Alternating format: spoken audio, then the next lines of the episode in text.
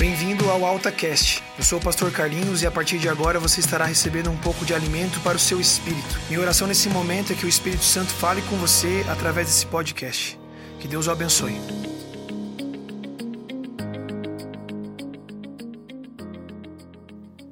No texto de hoje, a gente vai ler 2 Coríntios, capítulo 1, versículos 12 ao 14 e em seguida os versículos 21 ao 24.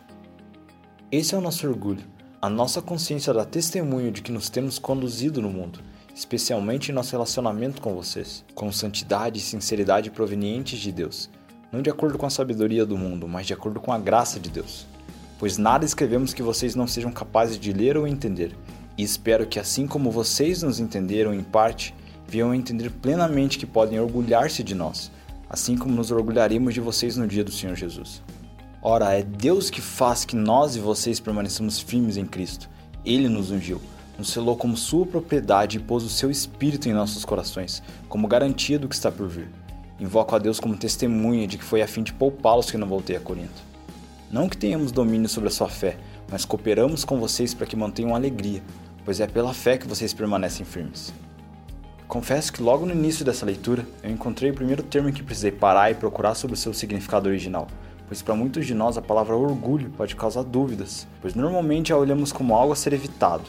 Então eu descobri que a palavra no original trata-se de gabar-se, exultar-se pelas próprias conquistas ou pela graça de Deus. E obviamente Paulo a apresenta como uma exultação pela graça de Deus, devido principalmente ao relacionamento que existia entre ele e os seus irmãos em Corinto. Para mim, esse é um dos pontos mais importantes no texto que a gente vai ver hoje: o relacionamento entre irmãos. A verdade é que Paulo tinha plena consciência sobre a importância do relacionamento com seus irmãos de Corinto e também sobre a forma com a qual eles se relacionavam.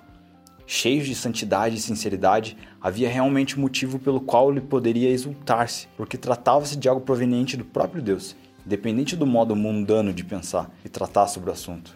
Havia uma comunicação entre eles onde nada era escondido, ou qualquer tipo de falsidade, pois o que era escrito lhe seria lido e entendido por ambas as partes. Paulo não os tratava como menores ou menos capacitados, mas de igual para igual, devido à necessidade dessa responsividade um para com os outros.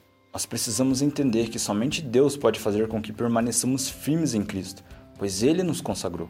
Ele nos ungiu e separou como a sua propriedade, pois assim pôde nos preencher com o Espírito, como garantia do que virá, ou seja, com a esperança da glória de Cristo que já se manifesta no meio do seu povo e será plenamente revelada no dia do Senhor Jesus.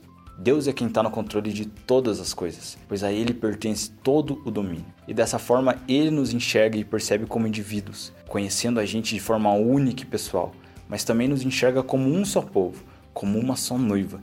E esse é um dos motivos pelo qual o relacionamento que nós cultivamos uns com os outros é de extrema importância. Nós precisamos buscar essa unidade a ponto de nos orgulharmos pelas conquistas do outro por intermédio da graça de Deus, de falarmos abertamente, cheios de santidade e sinceridade, e em amor conversarmos sobre alegrias, sobre tristezas, em termos preocupação genuína com real interesse na vida do outro, pois independente do que o mundo diz sobre relacionamentos, a Bíblia nos diz que seremos reconhecidos pelo amor que temos uns pelos outros.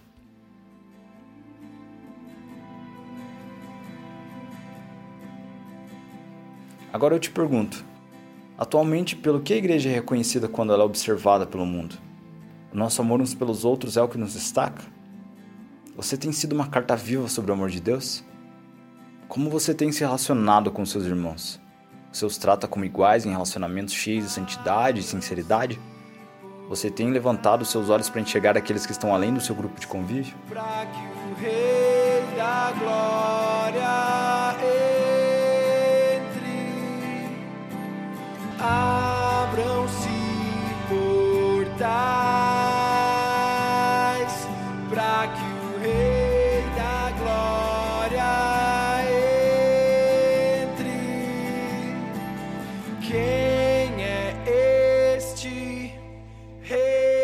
Se você está escutando esse AltaCast em nosso site ou através do SoundCloud, não esqueça que você pode escutar também pelo nosso aplicativo, disponível na sua loja de aplicativos. Confere lá. O nosso Retiro 2019 já está chegando. E aí, você já fez a sua inscrição? Se você ainda não fez, aproveita e faça agora. Entre no nosso site altaieq.com.br e se inscreva. Faz isso logo porque as inscrições são limitadas.